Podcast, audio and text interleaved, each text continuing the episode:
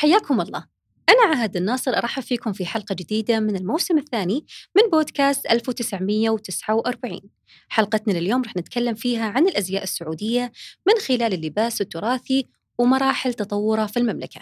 وأيضا رح نتكلم عن الارتباط بين الثقافة والتراث والأزياء وكذلك وصول أزيائنا السعودية إلى العالمية. حلقتنا ثرية مع ضيف متخصص الأستاذ الدكتور ليلى البسام خبيرة في مجال التراث وأستاذ تاريخ الأزياء والمنسوجات التقليدية. والآن أترككم مع الحوار.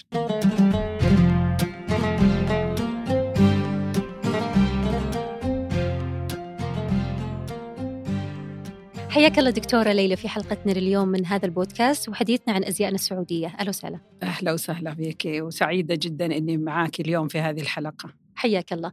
نبدأ معك دكتورة ليلى نتكلم شوي عن الجذور التاريخية للباسنا السعودي والمراحل اللي اللي مر فيها؟ آه، ملابسنا من جذور عربية إسلامية أخذت أشكال أساسية ومن خلال هذه الأشكال الأساسية أضيف لها لمسات آه، خلقت فيها التشكيل آه، والاختلاف. لكن الأساس الأساس عبارة عن المقطع أو الثوب اللي يشبه تماما الثوب الرجالي اللي موجود حتى الآن.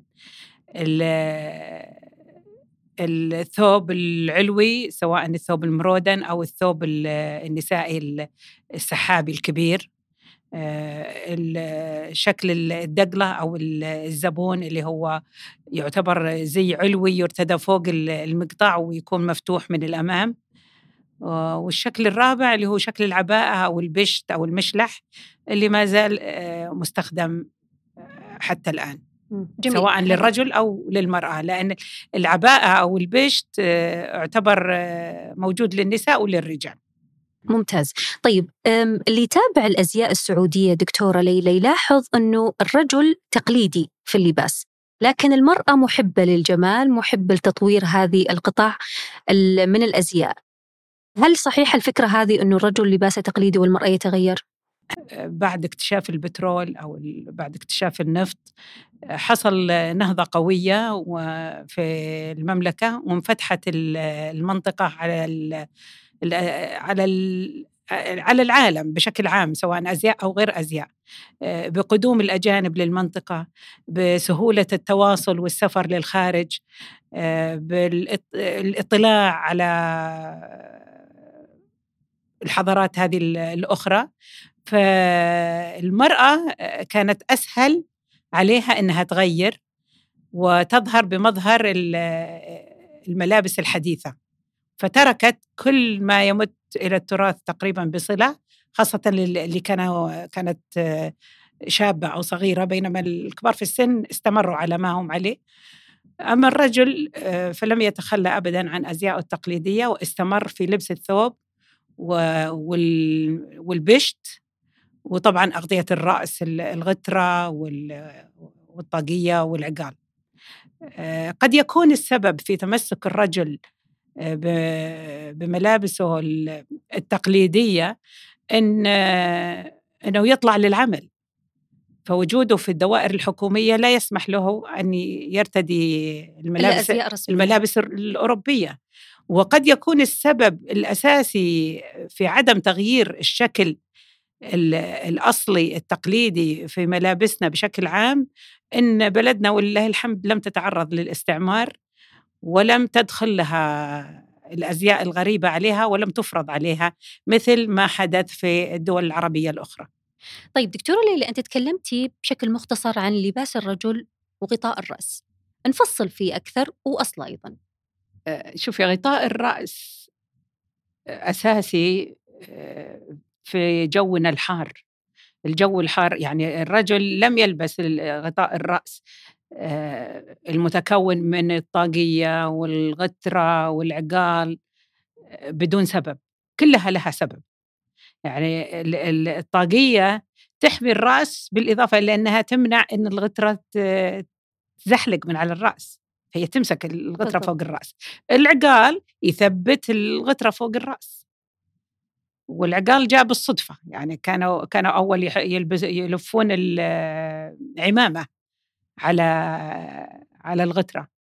بعدين اكتشف بالصدفة وأساسه عقل الناقة من عقل الناقة. فلما حطه على رأسه لقاه ثبت الغترة بدأ يستخدم وتطور شكله وكان فيه منه كان أبيض بعدين صار أسود الأصل وف... فيه الأبيض. أي أبيض هو يتبع الصوف اللي متوفر عند اللي ينتج العقال فهو كان بألوان طبيعية أبيض أسود وبعد من الأنواع المهمة جدا اللي كان لها مكانتها واللي كانوا يرتدونها الملوك والمشائخ اللي هو العقال المقصب الزري. آه، لبسه الملك عبد العزيز وبعدين الملك سعود. والملك فيصل الله يرحمهم وبعدين الملوك اللي جو بعدهم ما لبسوا العقال الزري جميل طيب من خبرتك الطويلة في هالمجال وتاريخ الأزياء والمنسوجات دكتورة ليلى هل في قطاع من أزيائنا السعودية اندثرت وتشوفين أنه جميل لو المجتمع يرجع يلتفت لها آه بالنسبة للرجال ولا النساء؟ الجميع أي. بالنسبة للرجال آه كان فيه آه قطعة ملبسية مزخرفة بكثافة بالزري آه اسمها الجوخة. في الجوخة هي أساسا من ملابس الأثرياء والطبقة الغنية. وتستخدم غالبا في الجو البارد لأنها من قماش الجوخ. فكان استعمالها محدود وجودها محدود ما كانت منتشرة كثير وكانت أسهل في الاختفاء. يعني من أكثر من الأزياء اللي أنا درستها لأن رسالتي الدكتوراه كانت فيها أزياء الرجال. فمن الأزياء اللي توفرت لي ودرستها بالتفصيل وأشوفها قطعة جميلة وفنية هذا بالإضافة للدامر كمان. الدامر قطعة ملبسية رجالية آه، جميلة ومزخرفة بقيطان الزري. ونحد استخدامها الآن بفرق العرضة. بينما هي قابلة للاستخدام وتعمل تجديد يعني في عند الرجل في ملابسه. طبعا. طيب بالنسبة للمرأة العباءة السوداء دكتورة ليلى خلينا نرجع لأصلها وليش كانت أسود تحديدا والتغير اللي قاعدة تشوفينه الآن والتطوير عليها؟ هل هو يعتبر شيء يعني خارج عن تقاليد الزي السعودي ولا هو تطور جيد ومطلوب ومرغوب أيضا؟ آه العباءة أساسا هي كانت سوداء وهي تشبه تماما بشت الرجال في كخطوط بس الفرق بينها وبين آه، عباءة الرجل إنها المرأة ترتديها على الرأس والرجل يرتديها على الكتف رغم إنه كان في رجال ممكن نلاقي بعض الصور القديمة إن الرجال كانوا يحطونها على رأسهم إذا هو يبي يعني نوع من التدفئة أو الحماية الزايدة. آه بعد كذا أخذت في التطور في السنين الأخيرة. هي تطورت من عباءة الصوف العباءة كانت من قماش الصوف تطورت من عباءة الصوف بتطور المنسوجات إلى عباءة الحبرة من الحرير إلى الحرير الخفيف. آه، العباءة اللي إلى مدة قريبة كانوا في الثمانينات آه، في بداية التسعينات كانت ترتدى آه، تلبس زي الشال هي على الرأس وترفعها المرأة على إيدينها. نزلت على الأكتاف وصارت توصل للأرض. بعدين الشكل الأخير لها أنها لها أكمام تشبه الدقلة تقريبا أو الزبون آه، ومقفولة من الأمام صارت مقفولة بينما العباءة السابقة كانت مفتوحة. فهي مرت بعدة آه، مراحل في التطور. ووصلنا الآن إلى نوع من التطور في الخامات والألوان ولكن الغرض منها دائما هو الستر عند الخروج. وهي لعلمك أنا قابلت أجانب آه، جو عاشوا في المرأة في في المملكة ولما سافروا يقولون نفتقد للعباءة إنها كانت كانت عملية. يعني أبي أطلع البس العباية وأطلع. اللي تحت العباية أي شيء. فكانت مريحة وعملية ويفتقدونها في لما رجعوا بلدهم.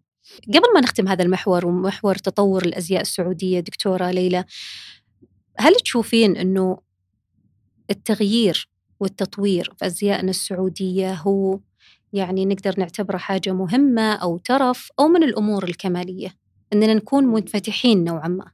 الإنسان متطور بطبعه و... ولازم يتطور. والأزياء التقليدية جزء من حياة الإنسان اللي تطورت. وإلى أن وصلت إلى أنه توقف عن استخدامها. وبالعودة لها الآن وبالمحاولات الرسمية آه، لفرضها في بعض المناسبات كلبس آه، نحضر فيه هذه المناسبات جعل لها أهمية وجعل لها وجود مرة أخرى. وهذا الاهتمام الرسمي خلى الجمهور يهتم في هذه الأزياء الأزياء ويلتفت لها ويدور على تاريخها ويحاول أنه يجددها ويطورها. وهذا مجال للمصممين والمصممات اللي موجودين الآن أنهم مجال خاص لهم بدل ما المصمم الأجنبي يستفيد من أزيائنا التاريخية ويطورها لنا إحنا نطورها. إحنا أولى. إي نطورها ونصدرها إحنا للخارج ونلبسها بأشكال مناسبة للعصر. ننتقل لمحورنا الثاني دكتورة ليلى الارتباط بين الثقافة والتراث والأزياء.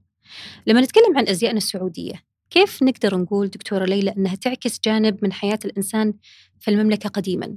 يعني إحنا نتكلم عن ظروف مناخية اجتماعية وحتى بيئية. التأقلم مع البيئة من طبيعة الإنسان. فهو عشان يتأقلم مع بيئته ويخليها خلى ملابسه تتناسب مع هذه البيئة. الرجل يلبس الثوب الأبيض حتى آه، في الجو الحار ما يمتص الحرارة. الثوب الثياب بشكل عام الثياب التقليدية كلها تتميز بالاتساع. الاتساع هذا يخليها قابلة إلى دخول الهواء عمل تكييف آه، للجسم.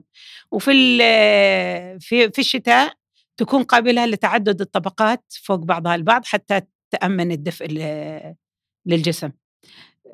بالإضافة إلى أنها مرتبطة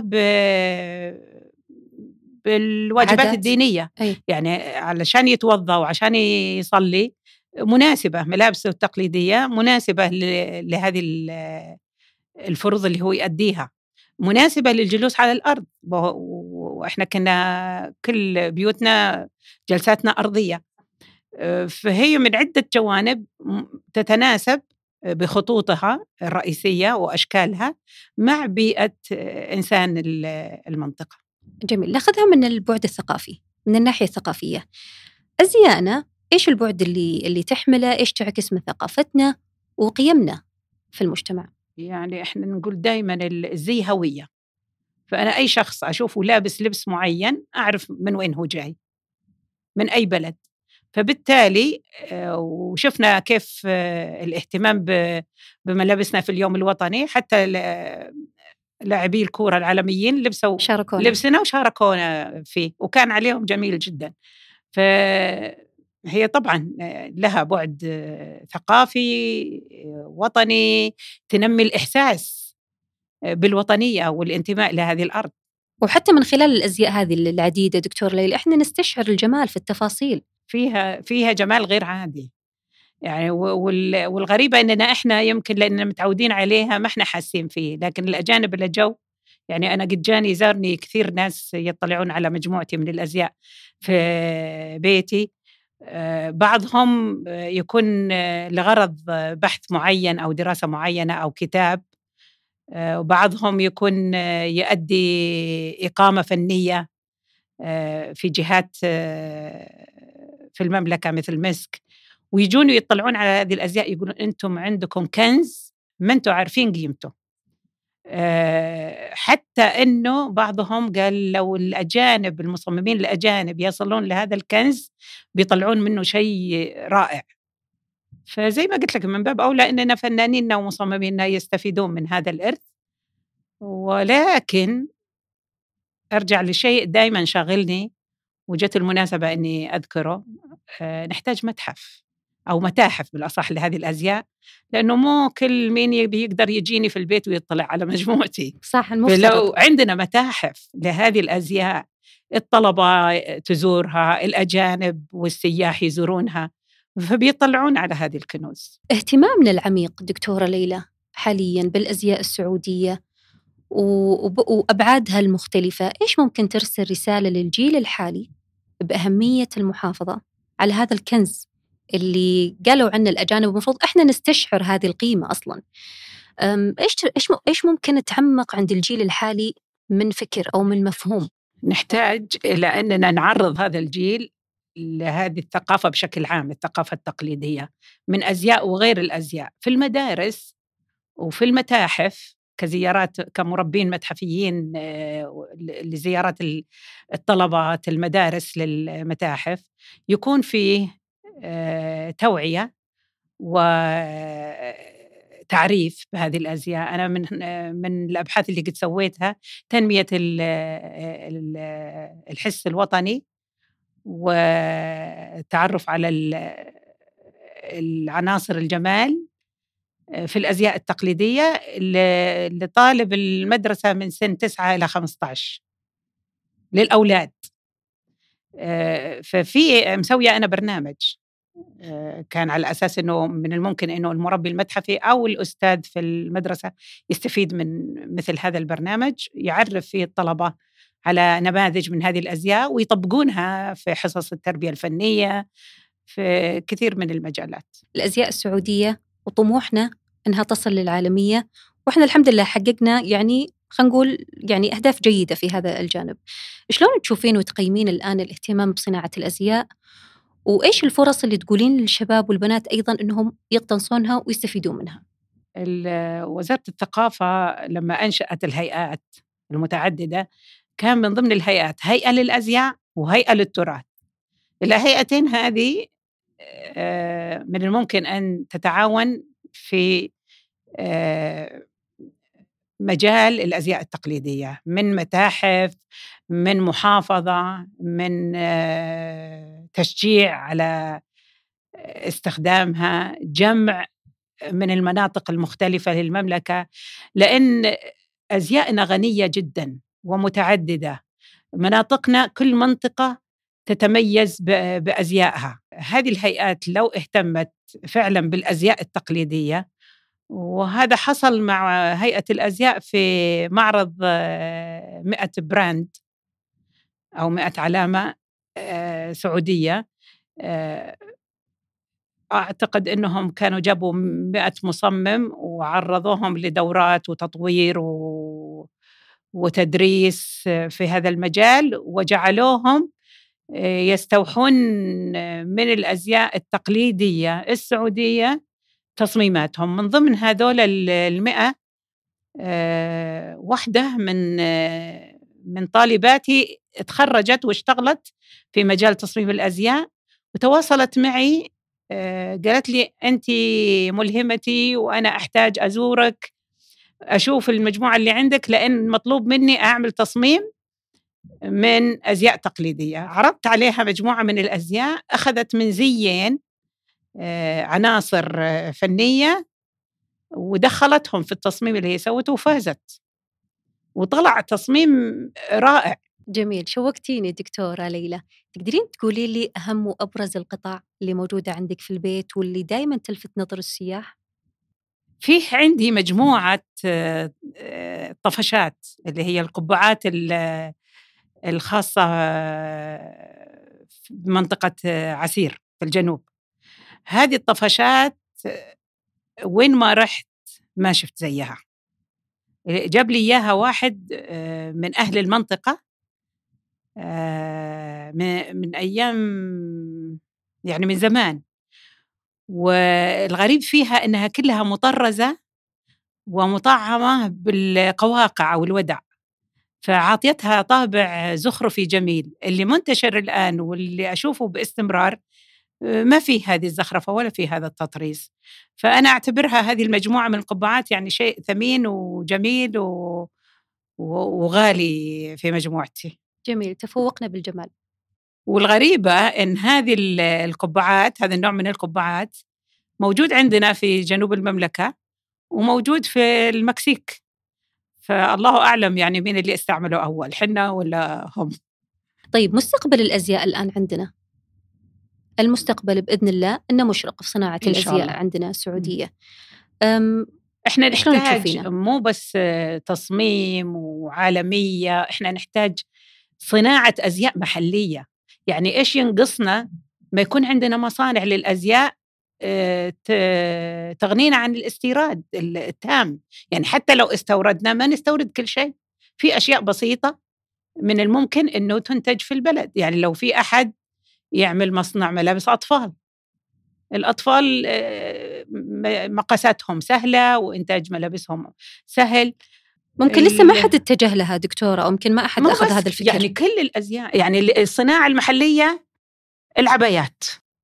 هي أكثر شيء يصنع محليا يمكن لأن الاستيراد فيها شوية صعب يعني. ومجالها آه، سوقها بعد التحديث اللي حصل لها والتنوع اللي حاصل آه، خلاها سوق آه، ناجح. في المصممين والمصممات يكسبون منها مكاسب كبيرة فبالتالي صارت صناعة ناجحة. فيا ليت نشوف مصانع مصانع محلية للأزياء بشكل عام. بإذن الله وإذا است يعني استغنينا محليا نقدر نصدر ملابسنا عالميا وهذا ما يمنع من إننا نشارك في المعارض مثل ما هيئة الأزياء مسوية في معرض 100 براند. راح لنيويورك راح لميلانو والآن الظاهر عندهم برضو شيء برضو. بإذن الله. نقدر نقول أنه وصولنا سهل للعالمية من خلال أزياءنا دكتورة آه، ليلى. يعني إحنا نشوف الأزياء العادية وصلت وبناتنا السعوديات وصلوا ما شاء الله. لكن بأزيائنا التقليدية اللي من تراثنا وهويتنا وأصالتنا. توصل وبتعجبهم أكثر من العادية لأنها فيها اللمسة الغريبة الفنية اللي اللي عاجبتهم. يعني أحكي لك حكاية مصممة؟ إيطالية. جتني البيت أنا كنت أشتغل مع جهة معرض ليلى في أرض عرض ليلى في أرض الخيال اللي كان ختام موسم الرياض الأول. هذه المصممة آه، جت عشان تشوف الأزياء من خلالها يعني عرضنا مجموعة أزياء أصلية وغير اللي كان كخلفيات في في العرض الشو اللي حصل. فشافت ثوب المبقر آه، الخاص بالطايف. عجبها جدا قالت هذا أنا مستعدة ألبسه وأتمشى فيه في شوارع روما. من كثر ما هو جميل ومتأكدة أنه حيلفت النظر. يعني بعض القطع حتى ما هي محتاجة تطوير مطورة نفسها. ومحتفظة بجمالها. جميلة جدا. م. ولو تعرض في الخارج بتعجبهم وبيلبسونها.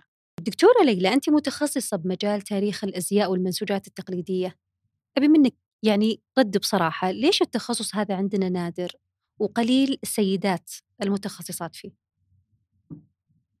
اولا هذا التخصص ما هو موجود كتخصص آه، جامعي. يعني هي جت بالصدفة. أنا تنقلت كثير في في الدراسة في الفترة الجامعية إلى أن وصلت إلى ما بعد البكالوريوس إلى تخصص ملابس ونسيج.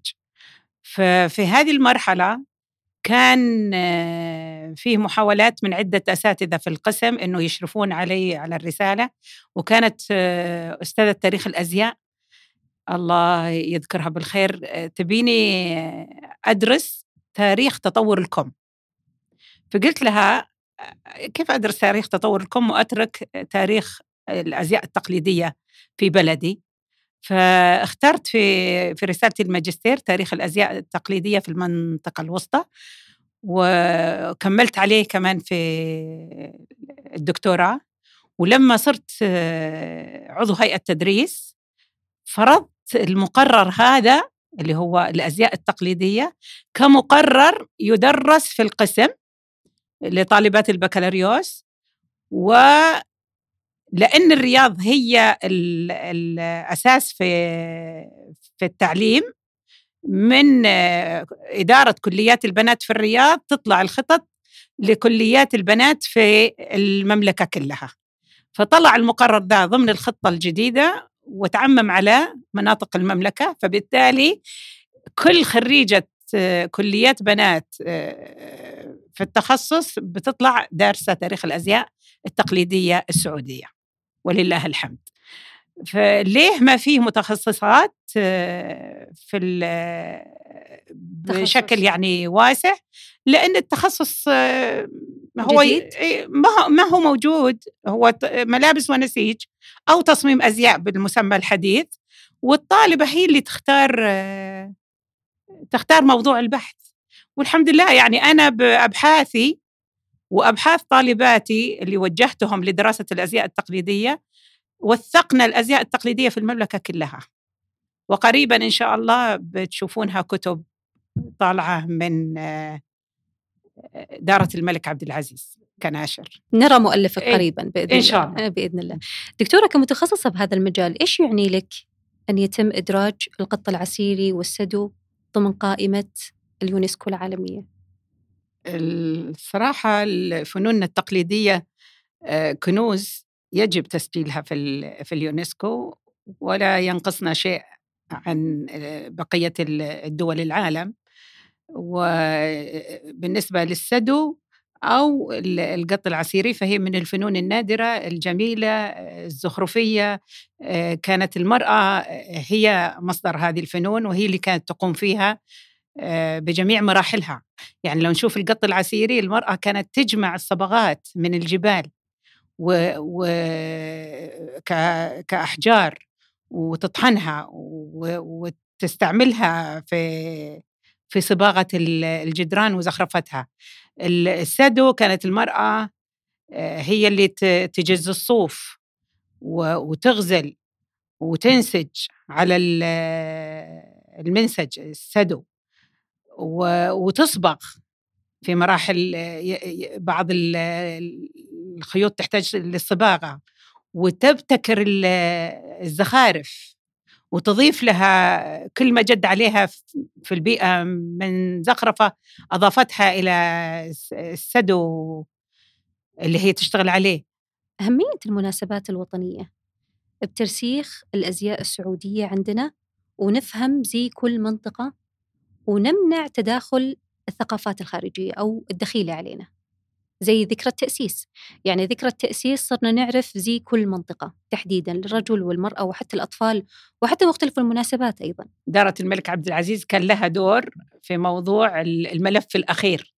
يعني أنا تعاونت معاهم في ملف الأزياء الأخير حتى نظهر بأزياء أصلية ما فيها أي تدخل عناصر أيوه داخله من بيئة خارجية.